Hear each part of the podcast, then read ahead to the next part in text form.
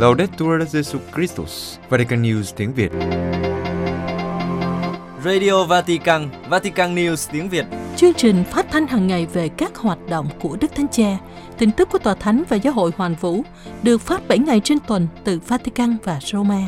Mời quý vị nghe chương trình phát thanh hôm nay, thứ ba ngày mười lăm tháng hai gồm có: trước hết là bản tin, kế đến là mục Giáo hoàng và người trẻ, và cuối cùng là gương chứng nhân. Bây giờ kính mời quý vị cùng Văn Cương và Xuân Khánh theo dõi tin tức.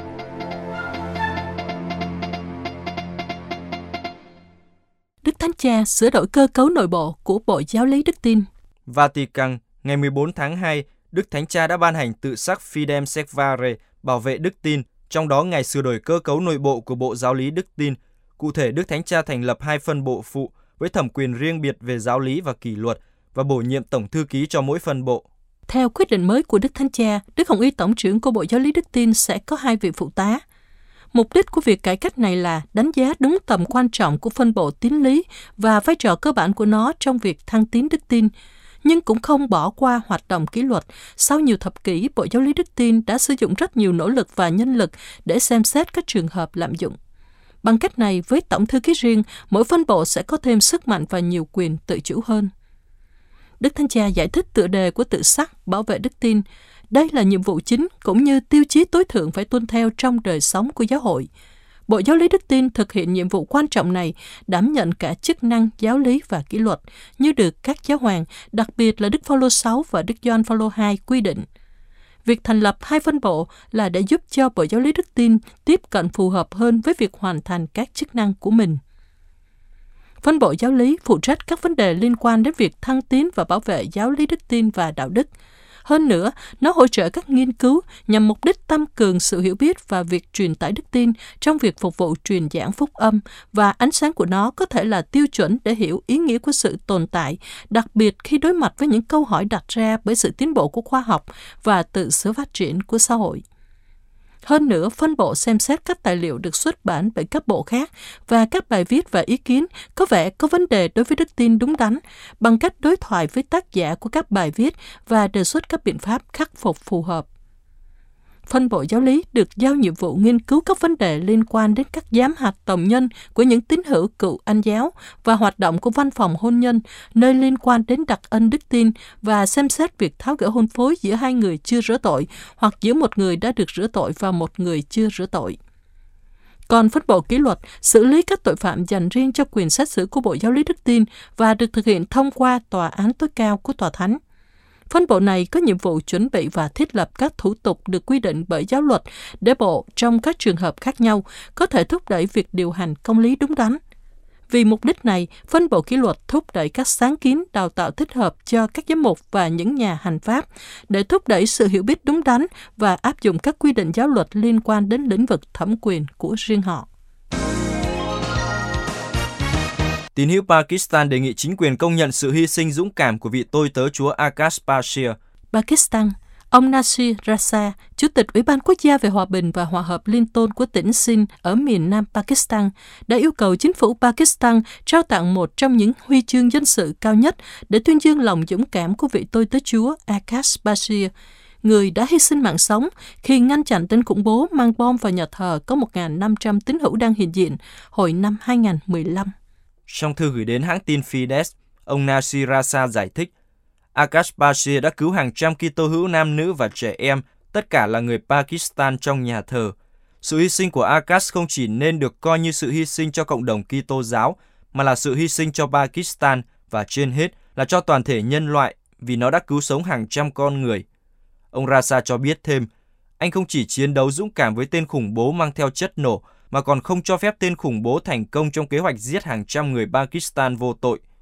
Chủ tịch Ủy ban Quốc gia về Hòa bình và Hòa hợp Liên Tôn của tỉnh Sindh đã yêu cầu, nếu Thủ tướng có thể trao huy chương dân sự cao về lòng dũng cảm cho một người như Malik Adnan, người đã nỗ lực hết sức để bảo vệ và cứu Priyanta Dirawandana, công dân Sri Lanka sống ở Sialkot, thì tại sao không trao tặng huân chương dân sự của lòng dũng cảm cho Akash Bashir, người vào ngày mười lăm tháng ba năm hai nghìn không trăm mười lăm đã cứu hơn một nghìn năm trăm người trong nhà thờ Thánh Gio-An.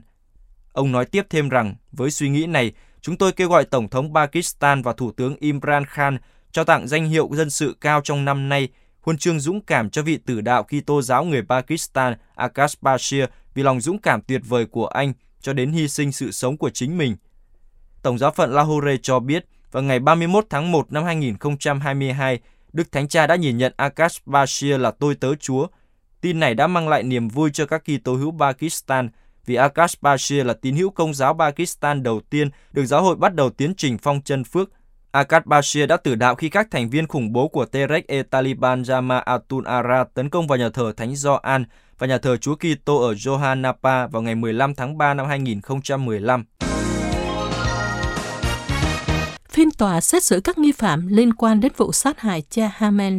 Paris, thứ Hai mười bốn tháng hai, phiên tòa xét xử bốn người bị buộc tội liên quan đến vụ sát hại cha Jacques Hamel tại Saint-Étienne-du-Rouvray sẽ diễn ra tại một phiên tòa đặc biệt ở Paris. Đức cha Lubrin, tổng giám mục của Rouen, đã hy vọng rằng công lý sẽ được thực hiện và ánh sáng sẽ làm sáng tỏ những sự kiện đã làm tổn thương giáo phận của ngài. Vụ sát hại cha Jacques Hamel, tám mươi lăm tuổi, xảy ra mười hai ngày sau vụ tấn công tại thành phố Nice, khiến tám mươi sáu người thiệt mạng, và tám tháng sau vụ tấn công Paris vào ngày mười ba tháng mười một năm hai nghìn không trăm mười lăm. Vào ngày hai mươi sáu tháng bảy năm hai nghìn không trăm mười sáu, cha Jacques Hamel đã bị những chiến binh thánh chiến cắt cổ khi đang cử hành thánh lễ tại nhà thờ ở Saint-Étienne-du-Rouvray gần Rouen. Cha là linh mục Công giáo đầu tiên bị giết ở châu Âu bởi tổ chức nhà nước Hồi giáo, khi đó đang rất có ảnh hưởng ở Syria và Iraq. Cha Hamel đã trở thành một vị tứ đạo mà cái chết bi thảm của cha vẫn còn ghi dấu trong cộng đồng và giáo phận của ngài. Gần sáu năm sau, nhiều người vẫn nhớ đến vụ án mạng kinh hoàng. Có nhiều điều liên quan đến việc chuẩn bị vụ tấn công vẫn chưa được biết rõ. Hai kẻ tấn công, Aden Kekmishen và Abdel Malik Betijan, đã bị cảnh sát giết chết, không bị xét xử. Nhưng ba người thân của hai sát thủ là Jean-Philippe Jean-Louis và Farid Kherlin và Yassin Sebahia bị cáo buộc liên kết với các tội phạm khủng bố. Họ bị nghi ngờ đã biết về kế hoạch của hai sát thủ, có chung ý thức hệ hoặc đã cố gắng gia nhập I S ở Syria. Bị cáo thứ tư, Rashid Kasim, bị buộc tội đồng lõa trong vụ giết người và cố gắng sát hại một giáo dân bị thương trong vụ tấn công. Người này được cho là đã cố ý động viên và tạo điều kiện cho hai kẻ sát nhân. Người này được cho là đã chết trong một vụ thả bom ở Iraq vào tháng hai năm hai nghìn không trăm mười bảy. Đức cha Lubrin đã giải thích trong một cuộc họp báo ngày hai tháng hai vừa qua về những gì mà ngài mong đợi từ quá trình này. Ngài thuộc thành phần dân sự tham gia phiên tòa, cũng như các thành viên của gia đình cha Jacques Hamel và Guy Coppone, một giáo dân bị thương nặng trong vụ tấn công. Đức cha khẳng định rằng ngài mong đợi công lý từ phiên tòa cho các nạn nhân và gia đình của họ, hàng xóm, giáo xứ, cộng đồng Hồi giáo, vân vân. Đức cha đang chờ đợi ánh sáng về những gì đã xảy ra, về nguyên nhân của nó và có lẽ cũng là về một cách thức, về những con đường để cùng nhau chung sống tốt đẹp hơn. Ngài nói đó là cho tương lai để giúp đất nước, xã hội và thế giới của chúng ta tự cứu mình khỏi những thảm cảnh như thế. Phiên tòa dự kiến kéo dài đến ngày mười một tháng ba năm nay.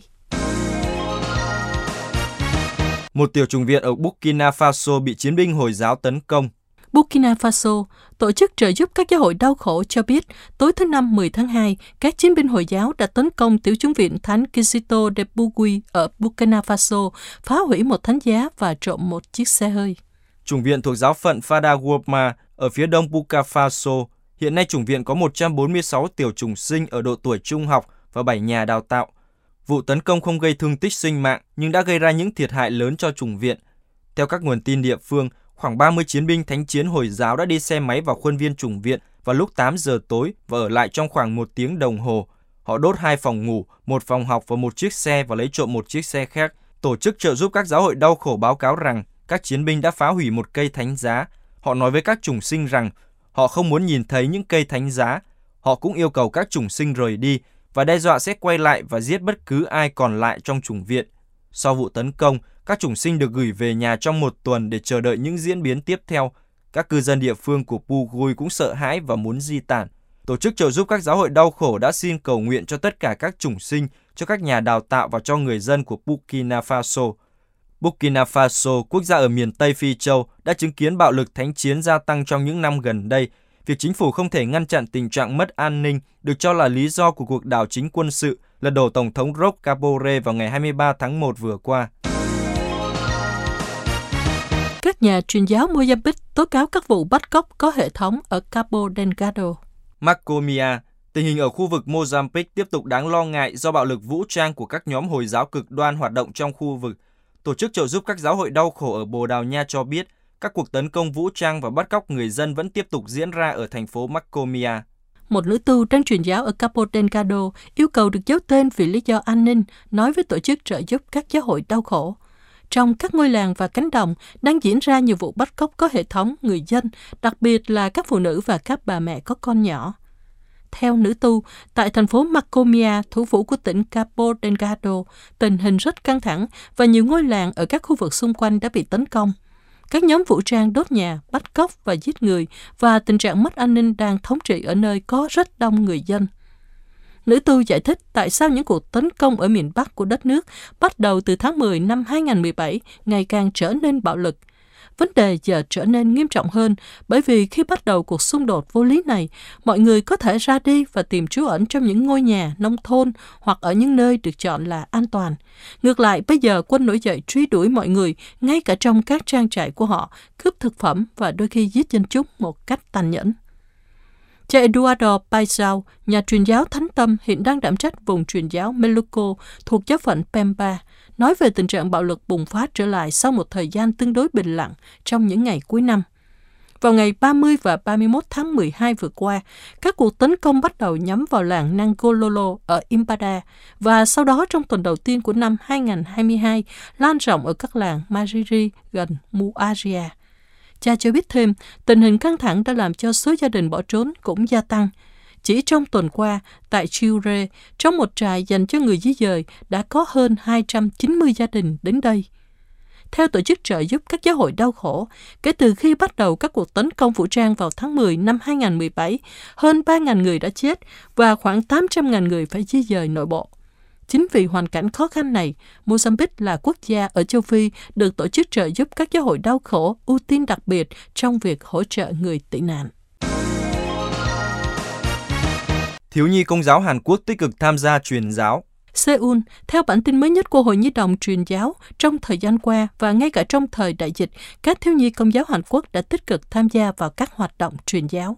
Hội Nhi đồng truyền giáo được chính thức thành lập ở Hàn Quốc vào năm một nghìn chín trăm sáu mươi lăm và từ năm một nghìn chín trăm tám mươi bảy đã bắt đầu hoạt động tích cực, mang lại sức sống năng động cho giáo hội tại đây. Hành hương Nhi đồng truyền giáo là một nhóm do các hội giáo hoàng truyền giáo ở Hàn Quốc thiết lập nhằm mang đến các trải nghiệm truyền giáo, hành hương, các hoạt động tình nguyện và các hoạt động liên quan đến các sáng kiến như bài ca ba vua. Một trong các trải nghiệm dành cho các thiếu nhi được chú ý đó là trại hè hàng năm. Khi tham gia hoạt động này, các em được huấn luyện và nhận thức về sứ vụ. Qua những chứng tá và các thành viên của Hội Nhi đồng truyền giáo, các thiếu nhi Hàn Quốc hiểu về các nền văn hóa khác, qua đó nảy sinh trong các em mong muốn giúp đỡ các trẻ em gặp khó khăn. Mặc dù đại dịch phải hạn chế các buổi gặp gỡ, nhưng các thiếu nhi vẫn nhận được các tài liệu như bản tin các thiếu nhi của Đức Giáo Hoàng và một túi sinh thái với một lá thư để đảm bảo sự liên kết với Hội Nhi đồng truyền giáo.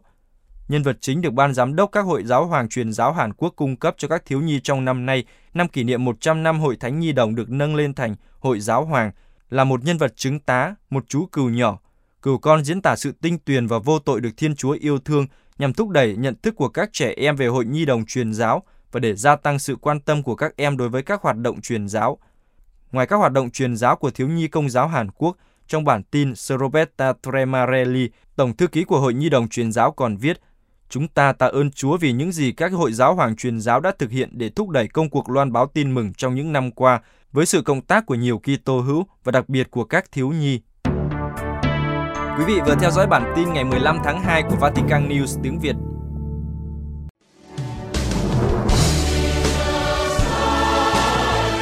Vatican News tiếng Việt. Chuyên mục Giáo hoàng và người trẻ.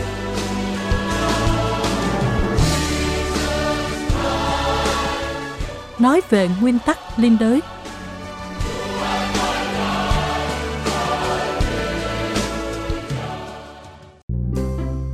Xin chào, chào mừng các bạn quay trở lại với chương trình Giáo hoàng và người trẻ và như thường lệ với người dẫn là mình, Yen Kabur và Trung Hưng.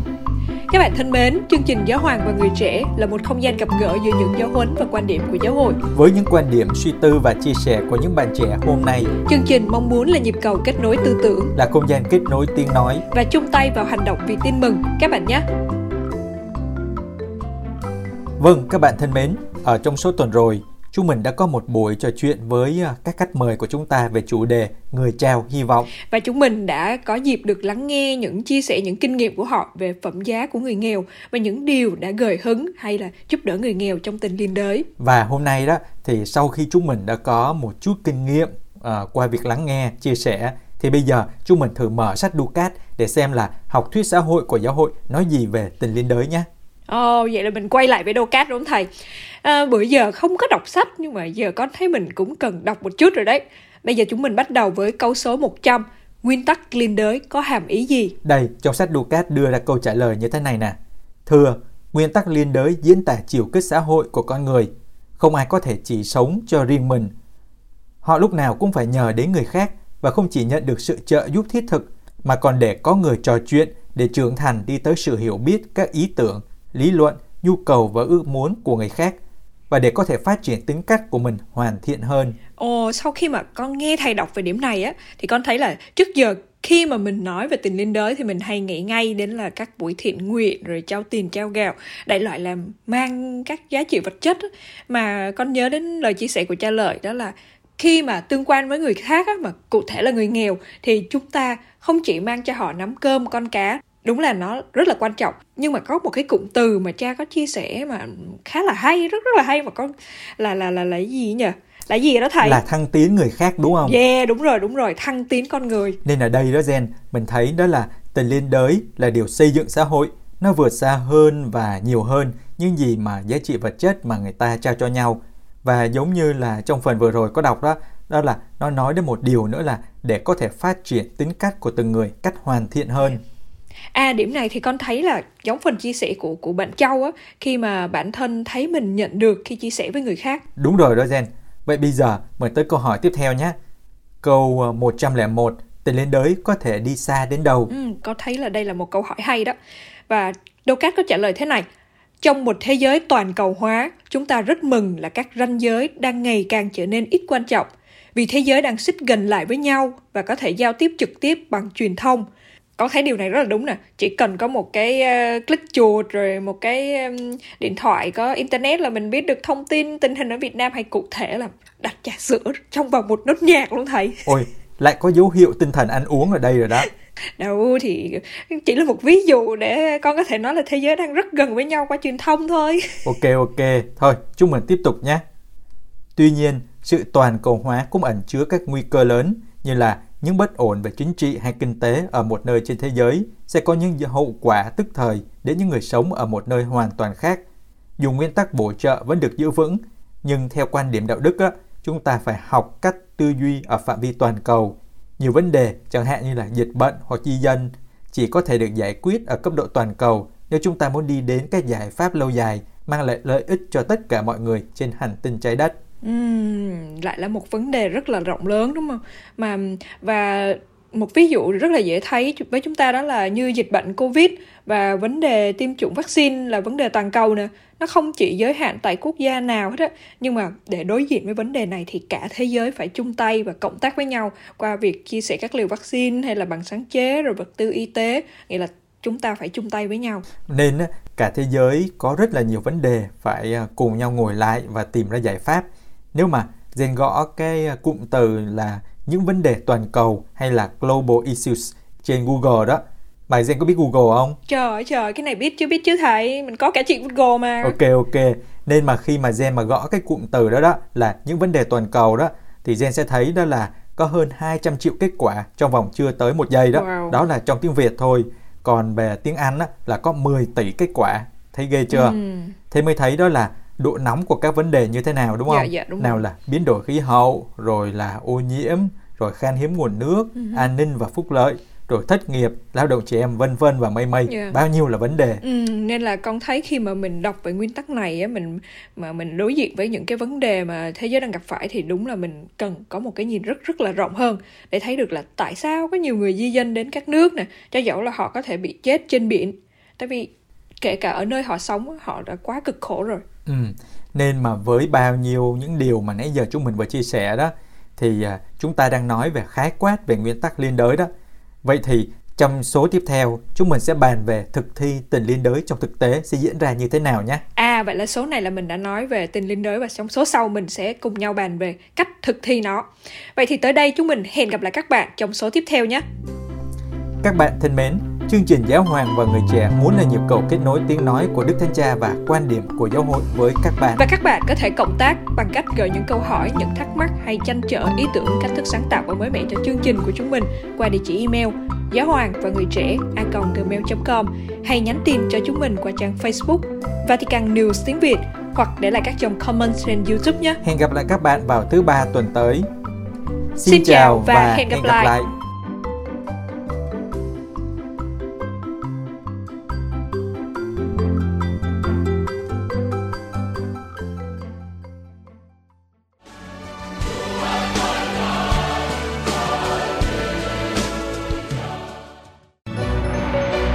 Vatican News tiếng Việt. Chuyên mục Gương chứng nhân. Tình nguyện viên lòng thương xót Ramona Guzzetti.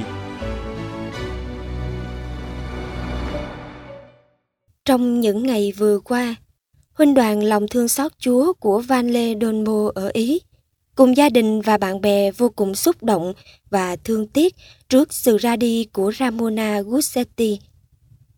Sau hai mươi hai năm làm tình nguyện viên lòng thương xót Chúa, Ramona vừa mới qua đời ở tuổi bốn mươi hai do bị xuất huyết não. Tính nhân văn tuyệt vời của cô đã vượt qua cả cái chết bằng việc hiến tặng mười một cơ phận cho những ai cần đến. Một người bạn của Ramona nói về tính cách của Ramona như sau. Ramona không nói nhiều, chỉ nói khi cần phải nói. Nhưng một khi đã nói, thì ở nơi Ramona có sự xác quyết rõ ràng, hiệu quả, thiết thực, không rườm rà. Vô cùng vị tha, Ramona làm tình nguyện viên vì đó là lẽ sống. Là một tín hữu, vì thế không chỉ làm tình nguyện viên trong các hoạt động cứu trợ, cô còn thường xuyên đến nhà thờ tham dự thánh lễ và để cầu nguyện cho những người đau khổ, các bệnh nhân. Ramona đã hy sinh và làm việc rất nhiều để có thể vừa hoàn thành công việc nuôi sống bản thân, vừa tham gia các hoạt động tình nguyện. Cô phải phân chia thời gian cho nghề nghiệp, nhân viên kế toán, tham gia ca trực của đội cứu hộ, hoạt động bảo vệ dân sự và chăm sóc mẹ già đau nặng. Cô luôn có mặt trong các thảm trạng thiên nhiên như trận động đất năm hai không không chín ở Aguila và ở Amatrice và Casa trong những năm gần đây. Ngoài ra, cô luôn sẵn sàng xả thân, đáp ứng kịp thời những yêu cầu lớn nhỏ trong các lễ hội của khu vực. Những người làm việc với Ramona cho biết, ở những nơi Ramona xuất hiện, cô luôn mang đến những tia sáng. Không có các hoạt động công cộng nào mà cô không có mặt. Chủ tịch Huynh đoàn lòng thương xót nói về cô. Ramona đã thể hiện lòng quảng đại cho đến tận những ngày cuối cùng của cuộc đời. Thực vậy, mặc dù đã rất yếu, cô vẫn bận tâm đến những người bệnh nhân khác, tìm cách thăm và trợ giúp họ. Chưa dừng lại đó, tinh thần bác ái Kitô của cô còn vượt qua cả cái chết. Ramona mong muốn sau khi chết vẫn có thể xoa dịu nỗi đau của người khác. Vì thế, cô quyết định hiến tặng mười một cơ phận. Cô tin rằng cô vẫn tiếp tục sống nơi những người khác một cách cụ thể. Đây là phần kết đặc biệt của một cuộc đời được đánh dấu hoàn toàn bằng lòng quảng đại và tình liên đới. Một di sản được chiếu sáng của một phụ nữ có một cuộc sống đơn giản từ trong lối sống đến cách trang phục. Một tính cách nhẹ nhàng nhưng đầy niềm vui và tự hào vì luôn khoác trên mình bộ trang phục có màu xanh và màu vàng của lòng thương xót.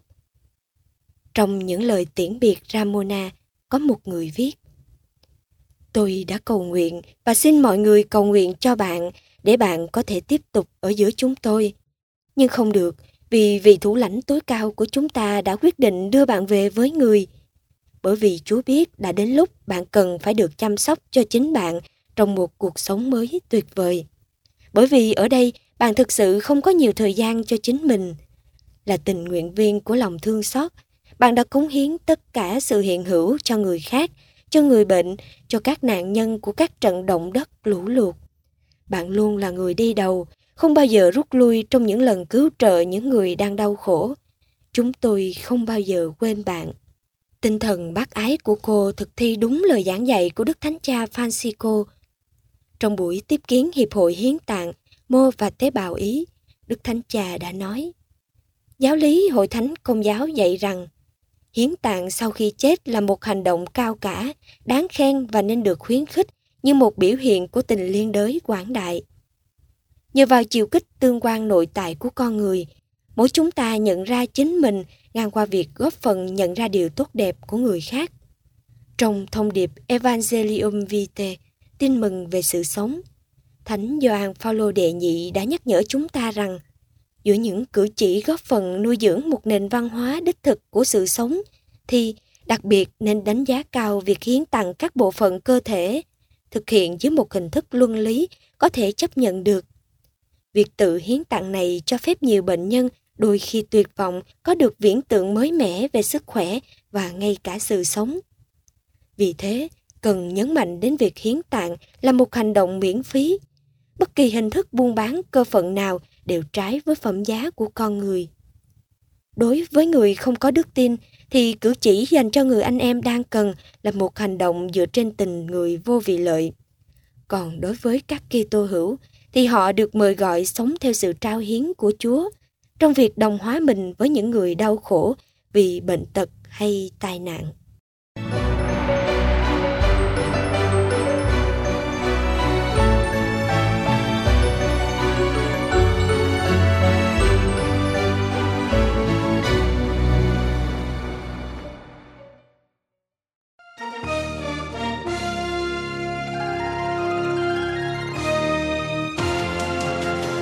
Cảm ơn quý vị đã chú ý lắng nghe chương trình Radio Vatican của Vatican News tiếng Việt. Xin Thiên Chúa chúc lành cho quý vị và toàn gia quyến. Laudetur Jesu Christus, ngợi khen Chúa Giêsu Kitô.